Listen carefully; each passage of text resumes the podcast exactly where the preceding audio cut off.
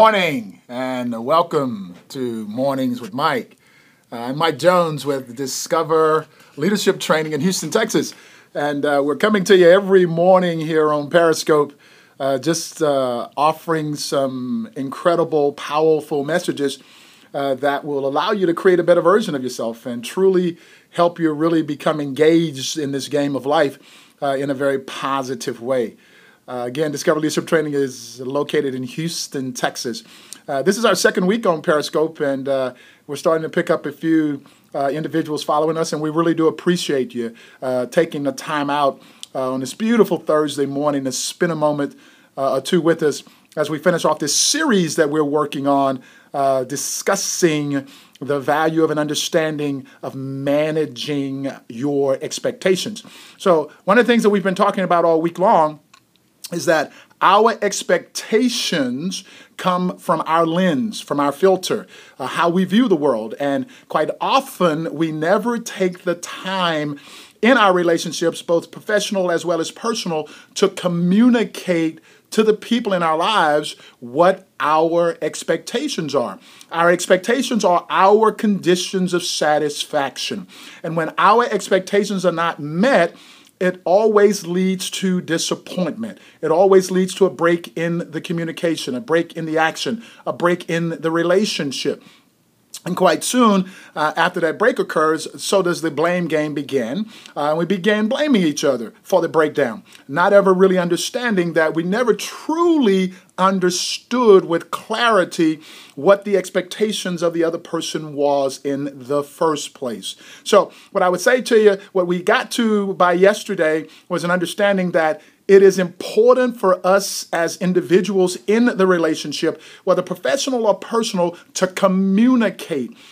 Clearly communicate what our expectations are, what our conditions are. And the only way that we're going to know that they understand our expectations is to have them articulate those expectations that we just communicated to them back to us so that we know that there is an understanding. And as I said yesterday, and it is so important for you to truly con- connect to this point, is that once we have communicated it to an understanding, that is just the first step in the process. The game is not over, ladies and gentlemen. At that point, it just began. In fact, we just redefined the game and the level of success that is available to us by clearly communicating our expectations, our conditions of satisfaction.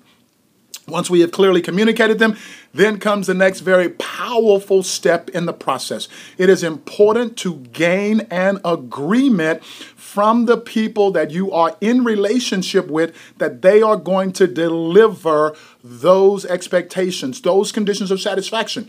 And once we have gotten an agreement from them and we have given them our word as it relates to what we are going to deliver in this relationship, then we have completely redefined the game. We are no longer managing our expectations at that point. We are now managing a promise, a promise to deliver in the relationship that now allows us to be able to put some context to the relationship. Now, Here's the next step in the process, and this is what this powerful Thursday is about, is an understanding that once the promise has been made, one of our best friends now becomes confrontation. Now, I know many of us grew up and we learned that confrontation is the enemy to enthusiasm, that it kills the positive energy.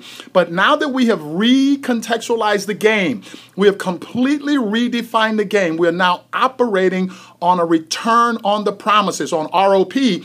Now, the best gift that we have in this relationship is accountability. We must confront anything that steps outside of the promise. Now, here is where we really need to kind of uh, make sure that we have a clear understanding of this process. We cannot wait until we get frustrated or angry to confront anyone who steps outside of the promise. As soon as we do that, once again, there is no effective communication happening because we are now managing a promise. You gave your word. Now it is up to us to be in the moment. The moment we see someone step outside of the promise, we have got to have the courage to confront. That confrontation now is the fuel to enthusiasm. It now gets us back on track quicker, allows us to move back to the promise.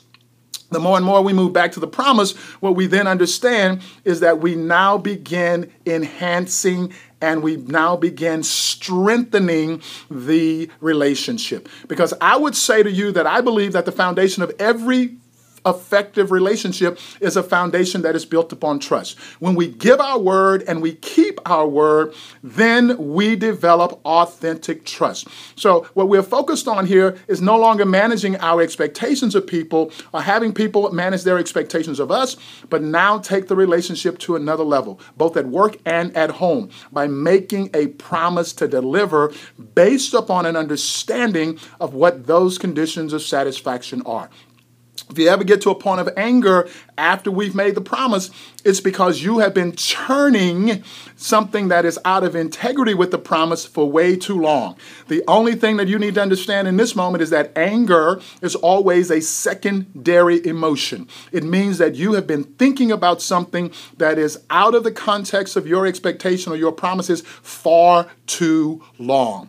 The quicker we get it taken care of, like in this moment, then the quicker we'll get it back on track and the quicker we'll get a chance to move forward. So I encourage you to join us tomorrow morning here uh, on Mornings with Mike as we now powerfully close out this week of talking about managing expectations.